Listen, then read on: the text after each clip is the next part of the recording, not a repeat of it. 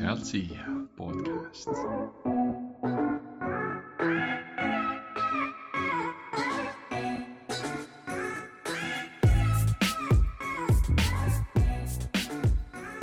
tere, kallid kuulajad, mina olen Toomas Tammus ja minuga on Argo Metsaru. tere kõigile. väga ilus hääl, Argo on alustamas Sealt siia podcast ja Sealt siia podcast räägib tublidest Eesti inimestest, kes on ehitanud nullist üles midagi erakordset. meie külalisteks on ettevõtjad, kultuuriinimesed, näitlejad, lauljad, poliitikud, arstid, sportlased, treenerid ja kõik need inimesed, kes on jõudnud oma tegemistega sealt algusest ehk sellest ainsast säravast ideest siia, kus nende idee ja visioon on ka reaalselt teostunud. ja tänase siis saate põhimõte ongi, et teha selline väike sissejuhatus, mida sealt siia podcast endast üldse kujutab ja miks me oleme otsustanud Argoga seda üheskoos tegema hakata, kes meie üldse oleme ja milliseid külalisi võib meie saates kohata jah, ja nagu äh, sealt siia podcast'i nimi ka indikeerib, et eks me võib-olla, mida me plaanime siia kuulajateni tuua, on siis see teekond, et kuidas siis sealt jõuti siia, ehk siis kuidas millegagi hakkama saadi. Ja siis, kui me räägime sealt siia podcast'i teekonnast, siis võib-olla kerime ajas natuke tagasi, et kaua me Toomasega üksteist üldse teame, siis äh, mina mäletan meie esimest nii-öelda kokkupuudet või mälestust viiendast klassist. oli see vist selline oivikute reis, mina ütleks, et see oli kohene, kohene kohene nii-öelda connection. klapp, klapp, klapp, romance öeldakse võib-olla selle kohta teinekord, nii et äh, ju, just. päris et, pikalt üksteist teame ja seda äh, teekonda oleme käinud. et võis olla tõesti öövikute reis ja ma ütlen, et äh, alates sellest ajast, ma arvan, olemegi olnud väga head sõbrad ja isegi parimad sõbrad, mina julgen öelda. mina ütlen sulle samad sõnad vastu. pisarad juba sõbrad. silmist tilguvad. Õnneks see siia helisse ei jää kanged mehed, nagu me oleme nii-öelda. just. Vot, aga jaa, ütleme, et see pikalt oleme sõbrad olnud ja koos äh, asju ajanud, isegi koos elanud, olgu ta siis korterikaaslase või ühik, ühikakaaslasena. aga täna võib-olla elud on läinud äh, eri teed. mina olen rohkem finantssektoris olnud tegev, Toomas, ma ütleks operatsioonide peal ja juhtimise mõistes isegi. just, juhtimise poole pealt mm, ja juhtimine on mul südamelähedane, et selle ma tooks ja siis alustasin logistikast, aga jõudnud siis rohkem sellise üldise juhtimise poole peale ja neid põhi, põhimõtteid siis endale selgeks te tegemas ja ka teistele siis ja. Äh, proovin natukene, natukene neid põhimõtteid õpetada, aga ma arvan, kes detailsemalt äh, võib-olla meie CV-d tahab näha, siis minge vaadake LinkedInist, otsige meie nimed üles ja ma arvan, seal on päris hästi kirjas, et millega me oleme siin tööelus detailsemalt tegelenud ja mi, mis, mis praegu käsil on. täpselt nii, et ilus CV on LinkedInis kenasti aasta ja kuude täpsusega kirja pandud, nii et eh, vaadake sealt, aga kui tulla podcast'i juurde tagasi, siis võib-olla esimene põhjus, et eh, miks me seda nagu tegime noh, ma ise julgen öelda, et mul on hea meel, et me läbi selle podcast'i on põhjust veel rohkem kokku saada, et muidu eks see tänases kiires elus kõik ajavad oma rida ja ja sõpradegagi peab ikka aega võtma, et kokku saada, nüüd on jälle ühine asi, mida teha. ja võib-olla see oligi niisugune üks number ük-, number üks asi, mida teha nii-öelda, et niisugune väljakutse võtta vastu, ehk siis see on võib-olla niisugune isekas põhjus, et midagi uut ja põnevat ja, ja väljakutsuvat, et, et ega see podcast'iga võib-olla koduleht ja kõik, kõik see just, ja võib-olla natukene Instagramis, kuidas mingeid asju teha, et et kogu see projekt on nagu endale mingi põnev väljakutse, et aga teisalt, et mida nagu kuulajatele pakkuda, et noh, nagu juba mainitud, siis ega meie nimi äh, ka seda indikeerib, et mingeid lugusid, teekondi, kuidas siis mingeid asju on äh, vii-, ellu viidud, olgu nad siis inimesed, projektid, ettevõtted, et äh, meediast loeme hästi palju, kuidas äh, on meie ümber edu. Ja, ja ma usun, et meie külalised on ka eelkõige edukad, aga tihtipeale jääb, jäävad sellised raskused või või, või väljakutsed nagu taustale, tundub kuidagi, et kõik tuleb jube kergelt kätte, et siis võib-olla me tahame natuke äh, avada sisu poolt, et mis iga loo taga on, et, äh, et, et see võib-olla on niisugune võib-olla mõte, mida tahame inimesteni tuua, Toomas, tahad täiendada? täiesti nõus, täiesti nõus.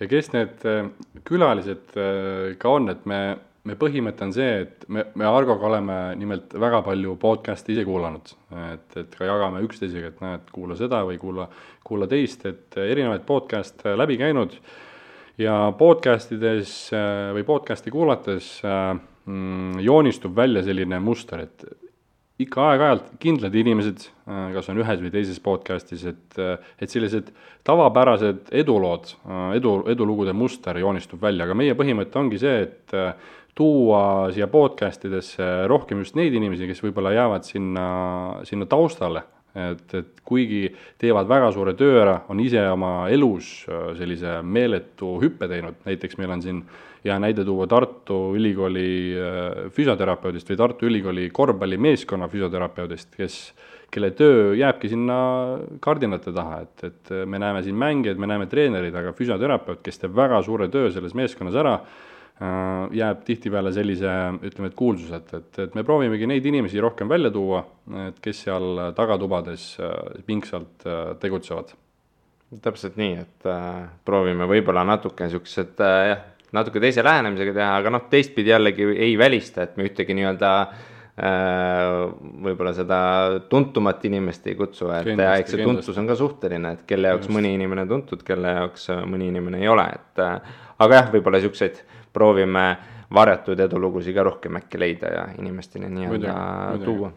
vot, ma ei tea, kas me võib-olla paljastame veel mõningaid eh, nimesid, kes meil on juba tulemas äh, väikese sissejuhatusega mm,. võime tuua näiteks eh, Paide teatri, et ma arvan, kes võib-olla ei ole isegi kultuurilähedane inimene olnud, et Paide teatrist on äkki, äkki ikka kuulnud, et nimelt sai ka siis ju tegelikult alguse sellisest äh, ideest äh, linna poolt ja, ja ka näitlejate poolt ja, ja päris kaugele on välja jõutud äh,. samas noh, siin viimasel ajal see Paide, Paide teatri siis äh, selline mm, käekäik tekitab küsimusi, sest et noh, on arutelusid, kas teatriga jätkata või mitte, aga see siis selgubki juba siin ilmselt lähima poole aasta jooksul, et mis selle teatriga edasi saab.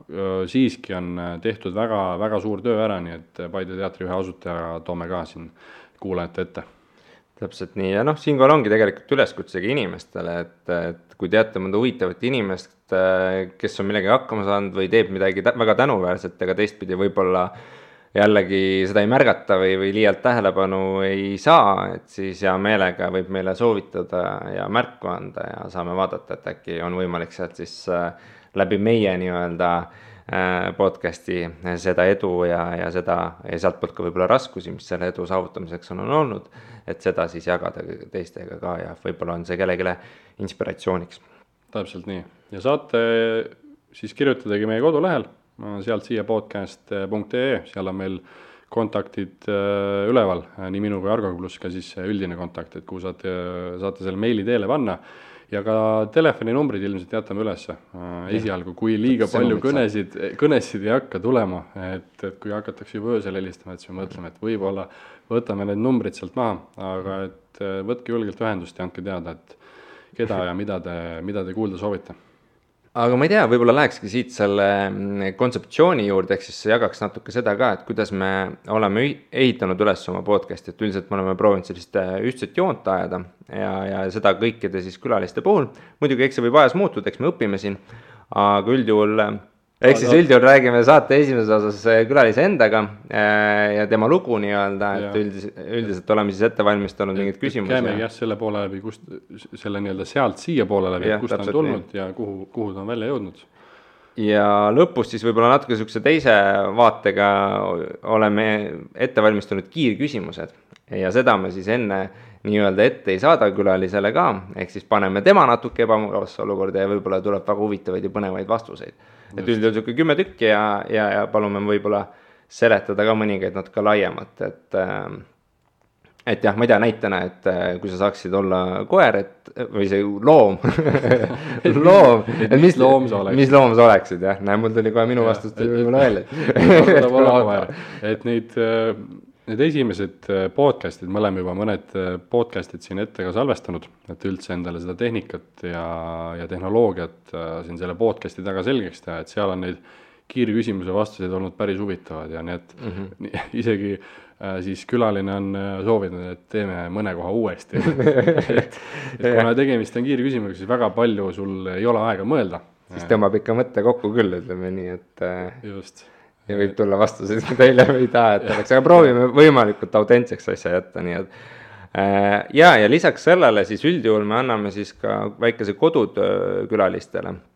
ehk siis nüüd oleneb küll külalisest, aga palume näiteks äh, ette valmistada, et äh, kolm raamatu ja näiteks muusikasoovitust või siis midagi muud äh, ja koos põhjendusega, et miks just neid soovitad. Ja üldjuhul me siis neid siis selle osas välja ei hõika, küll aga tuleb see siis pärast osa nii-öelda reliisi äh, meie sotsiaalmeediasse ka, et, et siis saab üld, üldiselt sealt üles leida, et äh, kui mõni äh, külaline kõnetab rohkem ja kindlasti tahaksid tema soovitust leida, siis leiab selle meie Instagramist üldjuhul ja kui just, siin mingeid täiendusi hiljem veel juurde ei tule. jah, et ilmselt paneme ka meie siis kodulehele selle, need soovitused üles, aga Instagramis hoidke kindlasti silm peal, et seal, seal seda uut infot liigub kõige kiiremini ja, ja saate ka meie siis ilmselt väikeste story dega ja, ja reels idega, mis on tänapäeval väga populaarsed, et saate, saate ka nendega siis ennast kurssi viia, sest et nende story des ja reels ides on juba äh, seda väikest äh, vihjet ka sellele, sellele uuele, uuele siis külalisele, et äh,, et saate seal silma peal hoida. vot, aga nüüd, kus natuke sai seda kontseptsiooni äh, selgitatud, sealt ka rääkisime praegu oma sealt-siia loo ära just, just. ja siis järgmine osa justkui peaks olema siis kiirküsimused, siis mõtlesime ka, et valmistame üksteisele näiteks kolm kiirküsimust ette, mida me kumbki ei tea mm -hmm. ja mhm. vaatame, kuidas me ise selles olukorras eh, hakkama saame, loodame, et väga lolli küsimusi ei tule, ma ei tea, Toomas, tahad enne mind, mulle minut küsida või vastupidi, kuidas sa eelistad? ma, ma proovin, ma proovin ma pean otsima need küsimused üles, need on mul äh, kuskil mobiilis. mitte kuskil mobiilis, vaid siin äh, enda mobiilis. Notes'ide ja enda mobiilis ja Notes'ide üleosas lausa, nii et äh, okay. kolm küsimust ma kirjutasingi välja, ma ei hakanud rohkem küsimusi isegi mõtlema, mõtlesin mm. neid küsimusi, mis tulevad südamest. oi-oi. Aga ma teen otsa lahti okay.. oled valmis, Argo? või teeme kordamööda, et.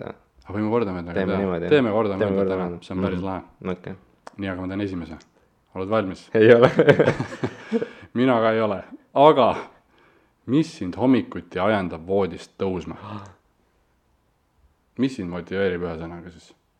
miks sa tahad mm -hmm. hommikul voodist tõusta ja et oleks autentne ka, siis kolm mm. sekundit ja ei, mul tegelikult, kui ma valmistasin sulle küsimusi, siis üks oli, mille ma jätsin välja, oli ka, et mis sind motiveerib ja siis ma mõtlesin ise, et mis mind motiveerib, on äh, tulemus mm.. ma ei tea, kas see hommikul esimese mõttena on, siis tihtipeale hommikul on raske teha. aga tulemus ja, ja see siis, äh, see on teise, teiselt poolt ühelt poolt minu nõrkus vahepeal, et vahepeal ma tahan kiireid tulemusi, mis on ajas mm. muidugi paranenud. Et äh, mida tar-, vanemaks saad, seda targemaks, et asjad ei käi nii, et supsti-supsti kohe kõik, et tuleb nagu vaeva näha mm. -hmm. aga see, et kui sa näed, et midagi on nagu hakkama saadud või tehtud, et siis see on äh, nagu hea tunne, et võib-olla ma ei tea, kui kiirküsimuse vastus, siis tulemus võib-olla okay., kui rohkem aega, siis, äh, siis äh, pikem, pikem. mida, rohkem, mida rohkem tulemusi teed, seda rohkem on motivatsiooni ka tegelikult tõusta voodist ülesse, nagu ma aru saan.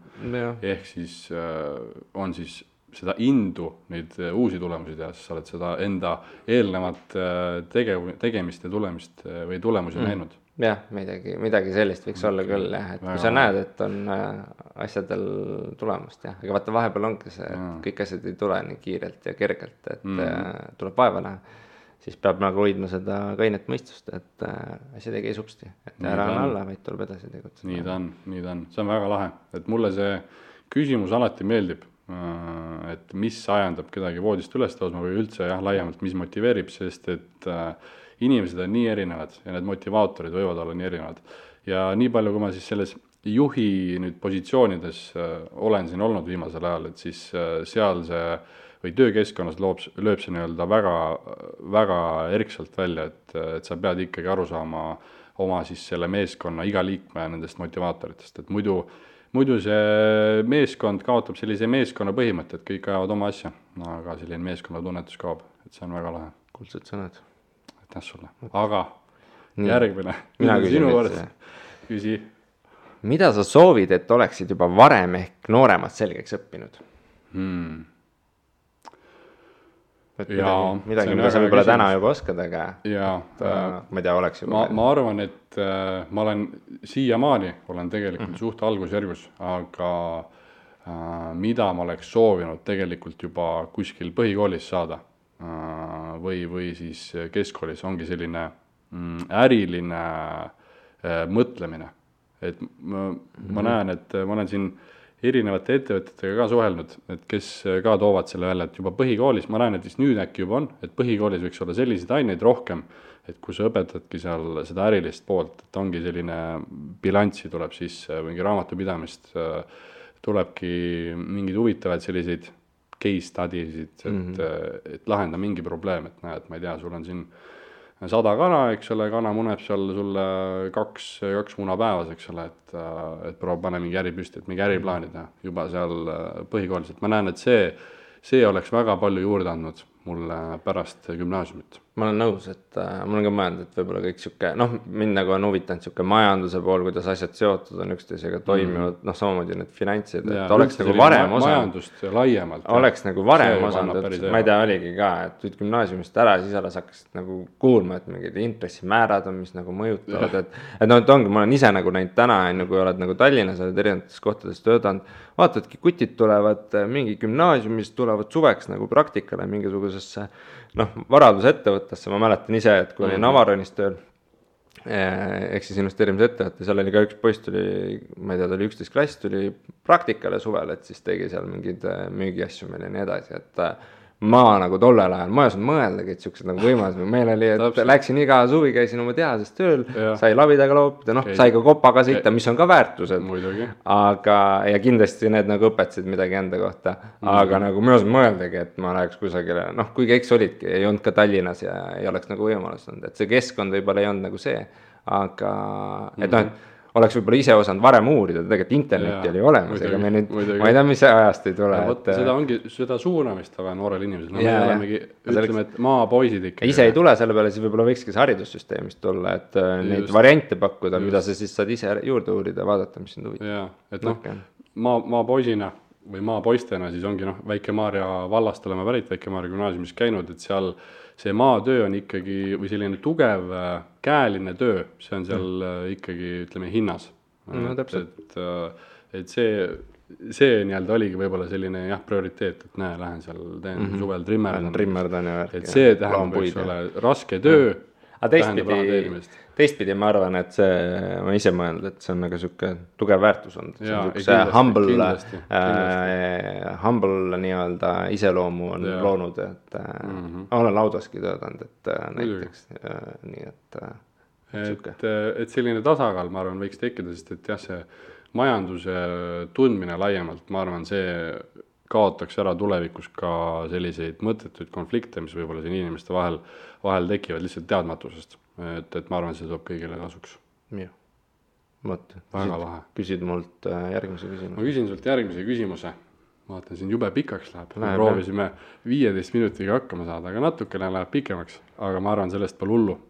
Äh, meile endale äh, proovime siis nii pikalt mitte seletada. aga meile endale need teemad meeldivad, vaatame, saame, saame alati ära lõigata ja nii, järgmine küsimus kus sa näed ennast kümne aasta pärast uh,? arva, Petsaru, kümne aasta pärast.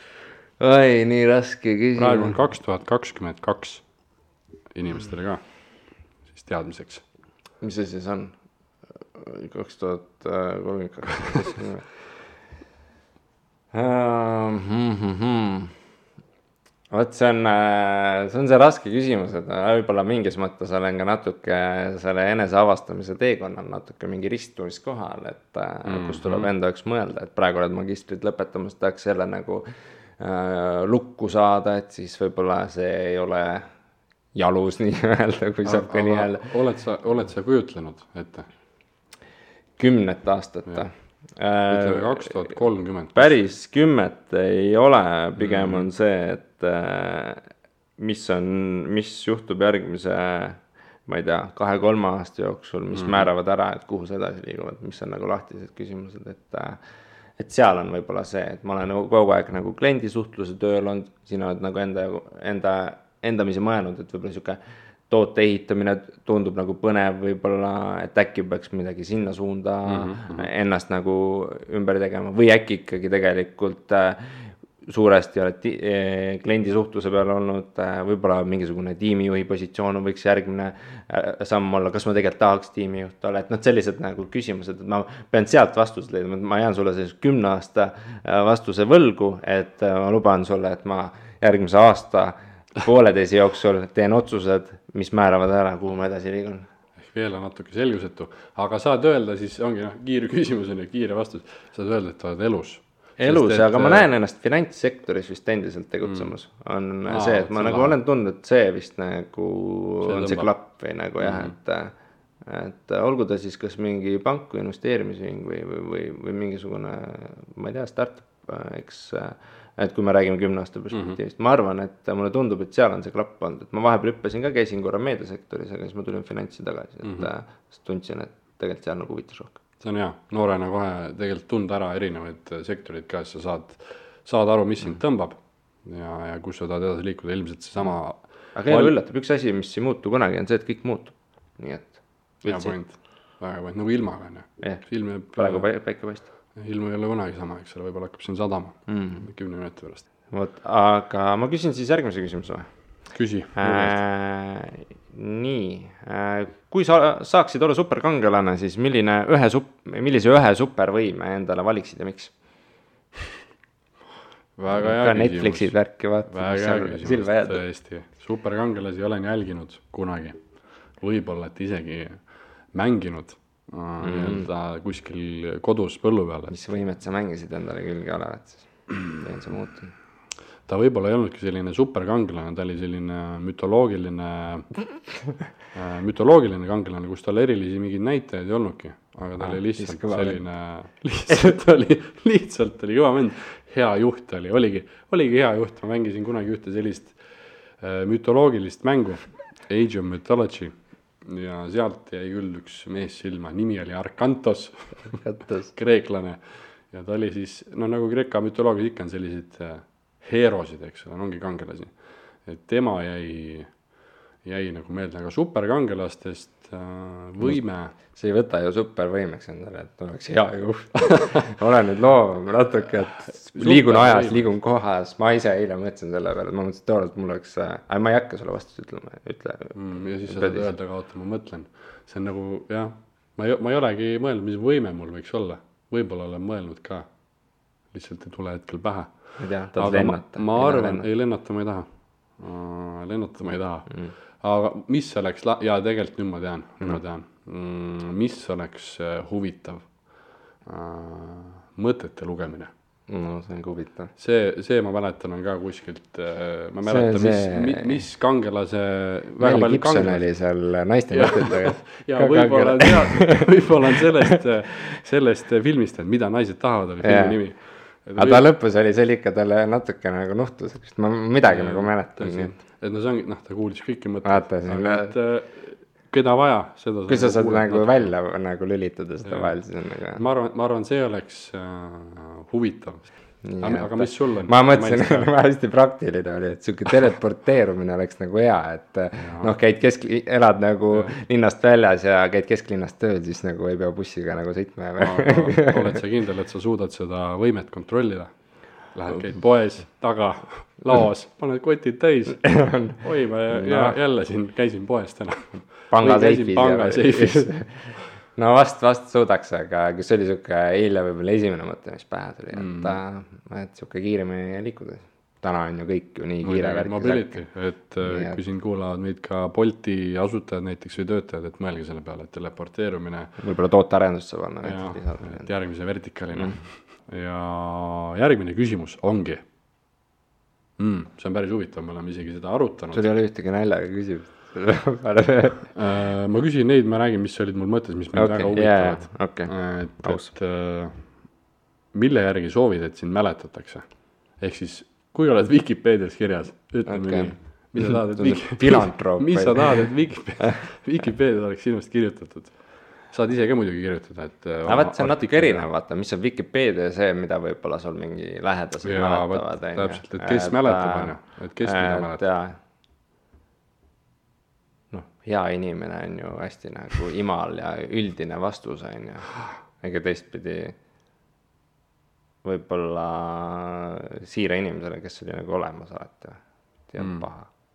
ma ei tea, võib-olla natuke sihuke valguv vastus, aga kui sa oled Lännu ja, ja Lännu et siis keegi mõtleb siis, et äh, Argo oli alati siukene.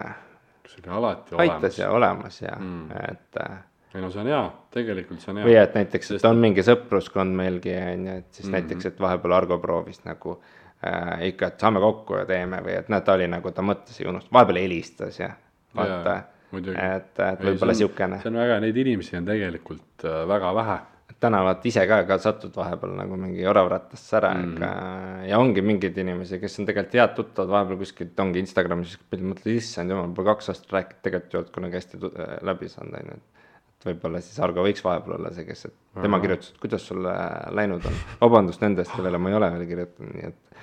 väga hea, paneme äh, selle Vikipeediasse kirja. nii et äh, siiras Argo. Metsaru, siis on see äh,, ongi jah, siiras inimene, kes hoolis väga hea. sünd, on... aasta ja siis surm, seda ma ei tea rohkem sisu ei ole ei, tegelikult väga hea vastus, tõesti hea vastus aga no muidugi oleks ju huvitav, kui oleks seal ikkagi ühel hetkel mingi äh, see link veel juures, et äh, ettevõtte asutaja ja siis seal on see ettevõte. et äh, noh, jah vot küsin sult ka viimase, viimase küsimuse. siis tõmbamegi otsad kokku. millele tasub rohkem raha kulutada ja miks? haridusele, enda harimisele. jah yeah.. see on võib-olla õige, enda harimisele, et äh, ma näen, no väga palju tegelikult saab äh, ka sellist äh, tasuta äh, infot, eks ole, läbi Google'i, et see on selline aardelaegas. aga sellist, et detaili minna või süvitsi minna, ma näen, et väga paljud sellised kasvõi kursused või siis ma ei tea, võtadki mingi mentori kuskilt, et need ikkagi maksavad. et sa pead olema valmis ohverdama seda raha, et, et ennast, ennast nii-öelda harida, et see, ma arvan, see ei ole ka keeruline, et kui sa oled endale selgeks teinud selle, et kas osta siis, ma ei tea, tellida Boltist mingi lõuna on ju kümne euro eest.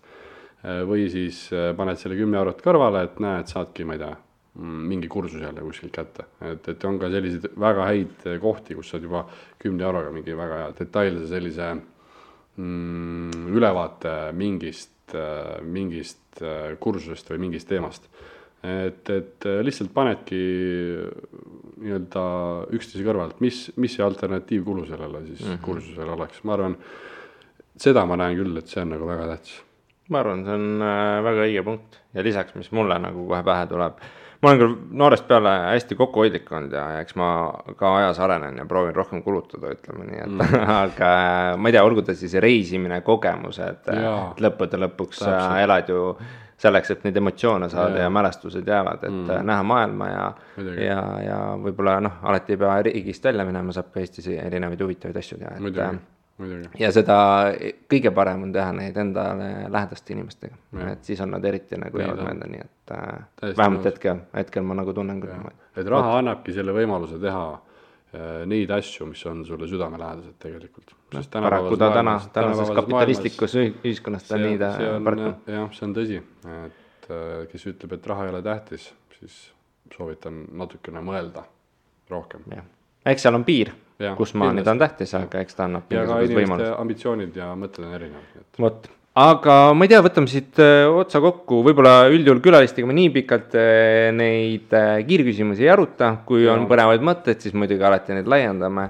aga, aga ma arvan, et saite meist just tänu nendele kiirküsimustele ka võib-olla sellise parema.